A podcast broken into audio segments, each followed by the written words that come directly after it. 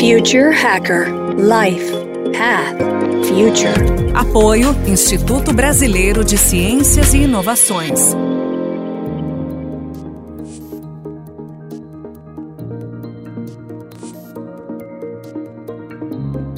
Olá pessoal, vamos aqui ao terceiro e último bloco do Papo Ótimo com a Silvia Gomes Piva. Silvia, eu queria falar um pouquinho aqui da parte de questão jurídica, de criação de algumas empresas, startups. A gente teve até, inclusive, aqui né, uma, o diretor de uma startup de Portugal, que ele faz exatamente esse intercâmbio né, de startups do Brasil e Portugal. Assim. Existe hoje, juridicamente, é possível você criar uma empresa, uma startup com duas nacionalidades?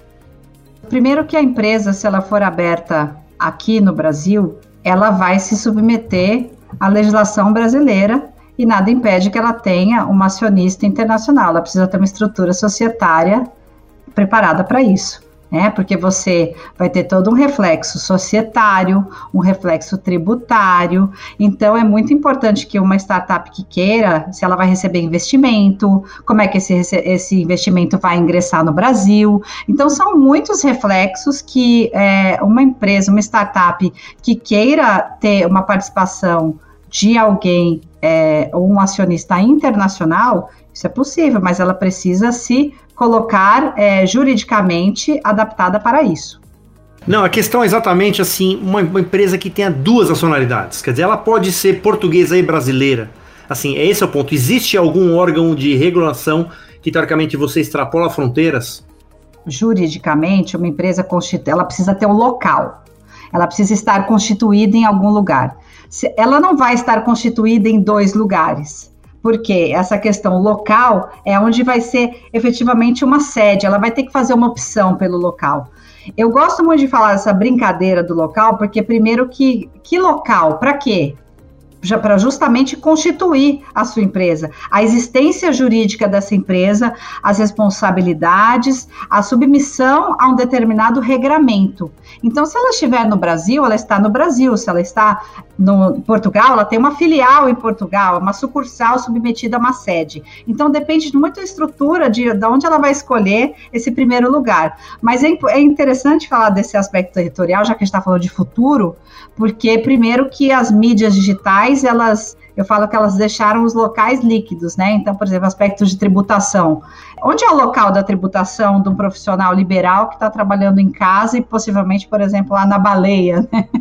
Na baleia junto com o Arthurito? Você não sabe, é, as coisas vão se desconectando e às vezes os institutos vão perdendo sentido. Então, para o direito, é, essa questão digital, ela vai re, reposicionar muitos conceitos. Né? Então, você está falando da estrutura societária, ainda faz sentido que seja assim, porque você veja as big techs, elas estão estabelecidas em, algum, em alguns lugares, às vezes elas não têm sede no Brasil, e aí elas não têm submissão nenhuma ao regramento brasileiro, então é muito, hoje tem os escritórios, né, os escritórios é, nacionais, mas é, você precisa ter um lugar para fazer uma conexão territorial e para aí você se submeter a um regramento jurídico. Por isso que você vai ter uma incompatibilidade, por exemplo, ter duas sedes. Você pode ter uma sede, uma filial, uma sucursal. Aí vai depender do nome. Aí você vai poder dizer que você tem duas nacionalidades. Vai ser uma startup multinacional, por exemplo.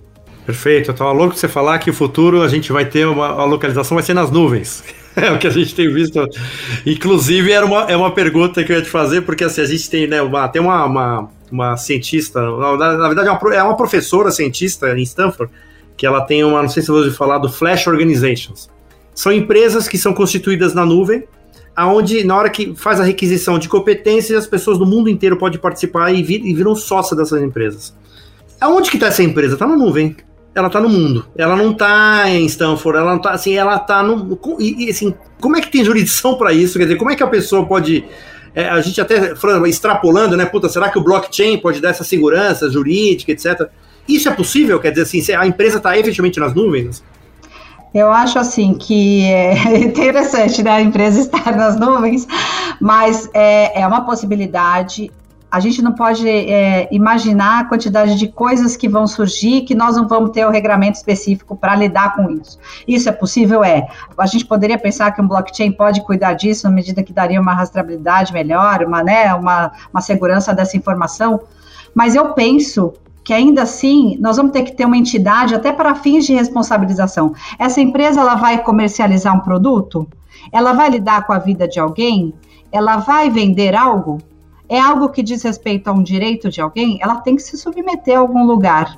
Ou então ela vai se submeter a um lugar de destino aonde esse produto for consumido e aí essa empresa vai ter uma responsabilidade internacional eu acho que ela pode, inclusive, ter bastante trabalho se a gente for pensar no direito como ele é hoje, porque ela pode ter responsabilidade em várias partes do mundo e todas essas pessoas podem ser corresponsabilizadas. Então tem muita, muito reflexo, inclusive é, é ótimo esse papo, porque a minha a cabeça começa a fervilhar aqui de coisas que eu não tinha pensado ainda para colocar lá na nave, André? o direito societário do futuro, as empresas em nuvem, as empresas open source, porque daqui a pouco as empresas open source elas podem falar, tá bom, você vai ser sócio aqui, nós vamos dividir tudo, mas vai dar um problema, porque alguém colocou um código open source, será que vão atrás das pessoas que fizeram um código open source que vai ser algum potencial dano para alguém? Você entendeu? Então, e aí, como é que vai ser? Tem responsabilidade, né? No... É, a ideia é exatamente essa, a gente explorar exatamente isso, e aí eu vou entrar agora mais uma outra operação aqui. Quer dizer, a gente sabe, né, que o, os diversos jogos e games, né, quer dizer, existe o comércio, né, de features, né, de produtos dentro do game, etc. Propriedades privadas virtuais, é uma ficção ou já é uma realidade?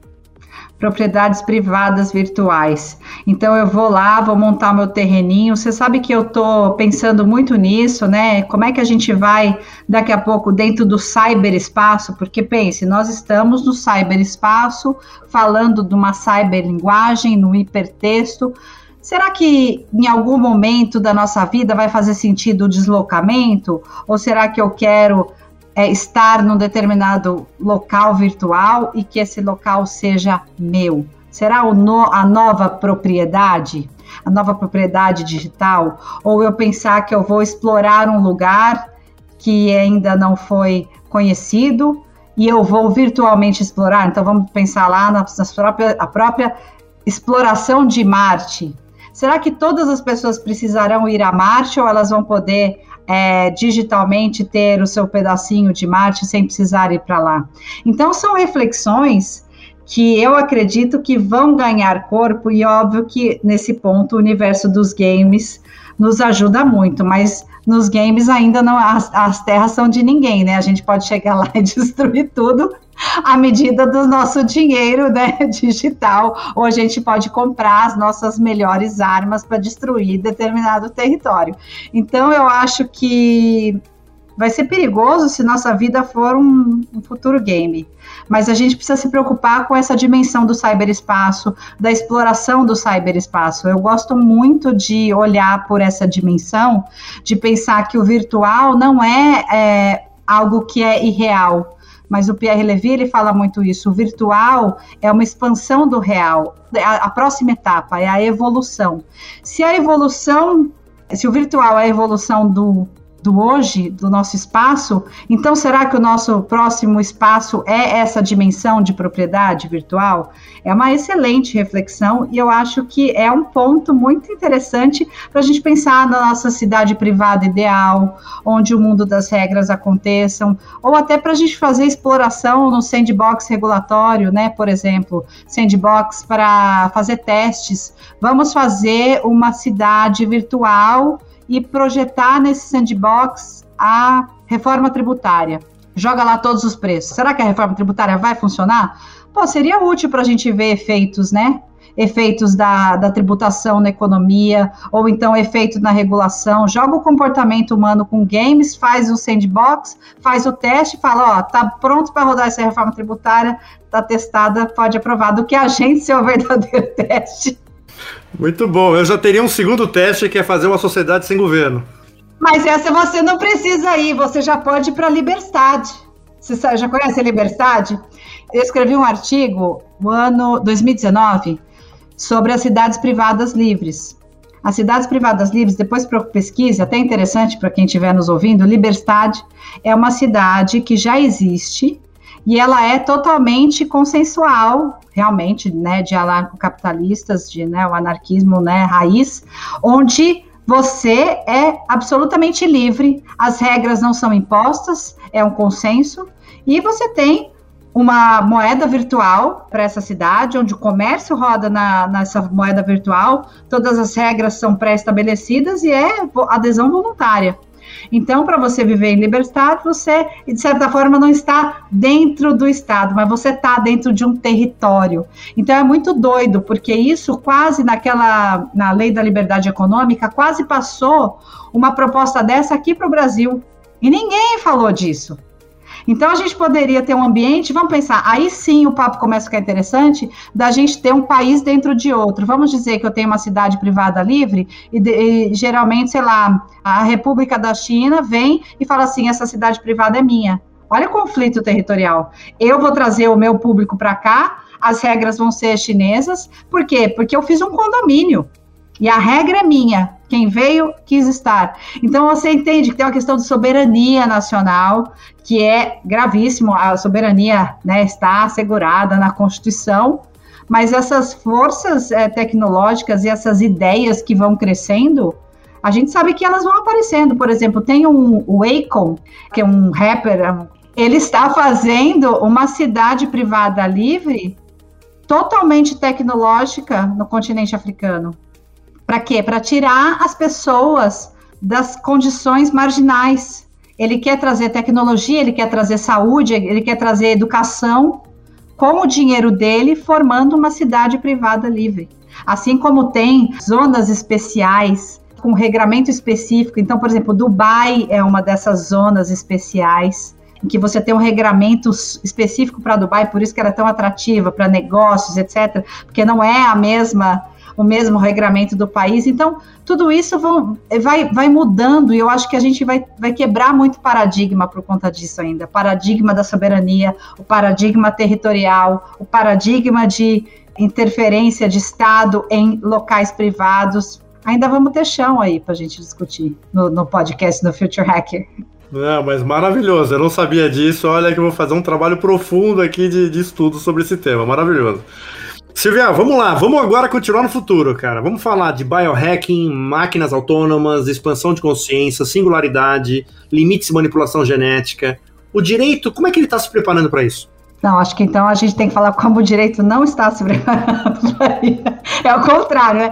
Como nós deveríamos estar nos preparando e nós não estamos nos preparando. Bom, você falou de várias coisas, né? Biohacking, tem uma amiga, Flávia Lippe, biohacker raiz, e tem né, várias formas da gente encarar isso. Você melhorando a sua condição como um aprendizado de você mesmo. Ah, eu estou medindo meu Apple Watch, a hora que eu durmo, que eu respiro, a hora que eu estou com melhor oxigenação. Eu aprendendo comigo mesmo para dormir. Isso aqui não tem, é só você, o funcionamento humano. Mas as melhorias incrementais, saber em que momento a nossa condição humana está sendo modificada, né, por algum aspecto externo, externo colocado no interno, né? Então, eu acho que tem muito chão para a gente definir. Eu até com a Lídia, que já veio aqui no programa, a gente está com uma proposta de um artigo para falar da questão da, da convivência, dos novos vínculos do humano, né? Esse humano que está se vinculando ou a outras espécies ciborgues, então o próprio ciborgue, ou um robô mesmo, uma humanoide, né? Ou um robô sem a forma humana. Então, como é esse vínculo? Qual é a relação que a gente pode vir a ter com ele? Porque a gente já viu casamentos na China acontecendo com robô, a Hanson Robotics da Sofia recebeu mais de 200 encomendas de robô na China para eles se tornarem robôs cuidadores das pessoas que estão em extrema solidão por conta da pandemia. Aí você vai me falar, ah, Silvia, mas é só cuidador. Ah, você vai falar que alguém não vai ficar apaixonado por esse robô que não vai estabelecer um vínculo com ele. Então, isso tem muita interferência no direito, é, em aspectos do sujeito, da, do próprio risco que um robô pode trazer num aspecto de cuidado. Quem se responsabiliza se esse robô cair em cima da pessoa e a pessoa for muito é, fraquinha e ela não conseguir. Então, assim, o robô, a, a empresa vai ter que responder. Então, é, já se fala de uma personalidade eletrônica, mas você estava falando antes de biohacking. É tanta loucura, André, que eu já estou viajando até mais longe onde você propôs. Volta para mim aqui. Onde, a gente estava mesmo? Ah. Não, não, falando de toda essa, exatamente que você falou do direitos preparando, mas então eu já vou cair numa especificamente aqui, que é o genoma, manipulação genética. Vamos, vamos cair um pouco nesse campo. Eu quero eh, botar meu filho de olho azul, eu quero que ele seja. que ele não tenha essa doença, que já é hereditária. Qual é o limite ético disso daí? Que momento que nós temos hoje da sociedade preparadas para esse tipo de. que não sabe como definir? É, dessa, dessa coisa, né? Que a gente às vezes não sabe nem definir. dessa loucura, é. Bom, olha, o direito, ele tem que olhar para todas, eh, tudo que se relaciona ao ser humano e sua interferência com a sociedade, com outros seres humanos, diz também respeito ao direito, tá? Porque tudo que pode vir a causar uma fricção humana diz respeito ao direito. Por isso que eu sou muito crítica em falar que o direito ele poderia estar olhando e trabalhando por muitas coisas que ele está deixando passar. Por quê? Porque a gente tem muitas demandas do passado e que a gente tem demandas mesmo no presente e sobra pouco tempo pela nossa nosso tipo de vida em olhar para o futuro. Mas o que é, a questão da, das modificações genéticas, elas têm uma área da bioética, o biodireito, que vão olhar para isso com muitos estudos, até porque é, em 2018 surgiram a Lulu e Naná, eu acho que era esse o nome das gêmeas, que foram geneticamente modificadas por um cientista chinês, que depois foi até preso. Então, assim, a modificação era: essas meninas não vão, vai, vão nós vamos modificar o, o gene delas para que ela, DNA, para que elas não tenham o vírus da AIDS. Então, a questão foi AIDS, parece que teve um terceiro bebê. Mas essa, esse debate abriu o, um olhar para o mundo de muitas outras iniciativas ao redor do mundo para a modificação. Quando a gente fala modificação genética, a gente está falando de uma alteração externa da nossa condição humana colocada pela manipulação do DNA. É, eticamente, essas, essas iniciativas, elas não são permitidas. Mas não é porque elas não são permitidas que elas não estão sendo feitas. Então, tem uma discussão, até eu vou aproveitar o espaço aqui para falar de, uma, de um debate digital que a gente vai ter sobre o, o designer baby. O designer baby é justamente esse bebê que ele está sendo composto geneticamente para modificar um aspecto da sua condição humana. Então, eu vou fazer uma pergunta, André, que assim, hoje que eu pensei nisso, engraçado você me fazer essa pergunta, deu falar desse debate, depois eu explico para você como é que vai ser, mas eu fiquei pensando, a gente está aqui preso na pandemia, se falassem para você, a sua, né, você fosse casado, tivesse para ter um filho, falasse assim, André, sua filha, o seu filho, a gente tem condição de identificar uma, uma mudança no gene dela, que ela não vai ser, ela não vai pegar o coronavírus. E aí, você faria, sabendo que o coronavírus está matando muita gente, matando criança? Eu juro para você, até me dói de pensar, porque a gente, num desespero, olha, olha, olha a situação que a gente está. Você fala assim, nossa, mas é claro, mas isso é muito bom para a humanidade. Olha, uma, uma pesquisa que pode mudar o nosso gene. Será que a gente tem condição de mudar uh, geneticamente uma pessoa em aspectos éticos jurídicos? Será que isso é dado ao ser humano? Será que a gente tem esse poder? Eu fico imaginando, será que a gente alterar a condição humana do DNA vai ser para separar ainda mais as pessoas no aspecto socioeconômico, cultural, criar indivíduos que sejam superiores a outros. Então, você, André, pode ter uma condição econômica muito boa e fazer essa manipulação genética na sua filha ou no seu filho. Será que todas as pessoas terão a mesma oportunidade que você? Então, às vezes, o ponto da pergunta é outro. Então, será que isso vai trazer a gente uma diferença maior e trazer justamente aquela eugenia, você ter povos melhores do que outros, porque eles são mais abastados, ele tem mais condições. Então, é muito polêmico. E a gente vai trazer esse debate na NAU justamente porque alguns debates precisam ser amadurecidos. Então, a gente fica fazendo muita discussão polarizada no Facebook. A proposta da NAU na Ágora Digital, que é como se fosse fazer uma praça de debates virtual, é trazer as pessoas para que defendam seu posicionamento, independente assim, olha, eu não acredito nisso. Se você for jogado no grupo lá que você vai defender o lado que é favorável a, ao designer baby, por favor, busque argumentos bons para isso, porque a ideia é capacitar o profissional para que ele possa refletir que podem existir existem argumentos bons para manipulação genética. Imagine se houvesse essa do coronavírus. Quantos de nós não íamos ficar assim, meu Deus, mas eu posso? Por que, que eu não vou fazer? Eu posso. É uma coisa muito delicada e é muito profunda.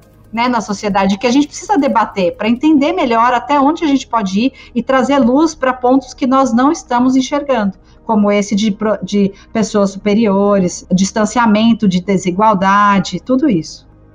Não, perfeito. Eu lembro que até é um tema que a gente que eu não vou conseguir explorar aqui por causa do tempo, mas acho que vai ficar então o debate porque eu vou participar lá do, do fórum que você vai fazer, que é, por exemplo, né, é a, a, expansão de consciência, né? Como é que você faz a competitividade do ser humano se você tem uma, alguma condição de uma pessoa com uma, uma coisa externa que possa, teoricamente, aumentar né, as cognições, etc.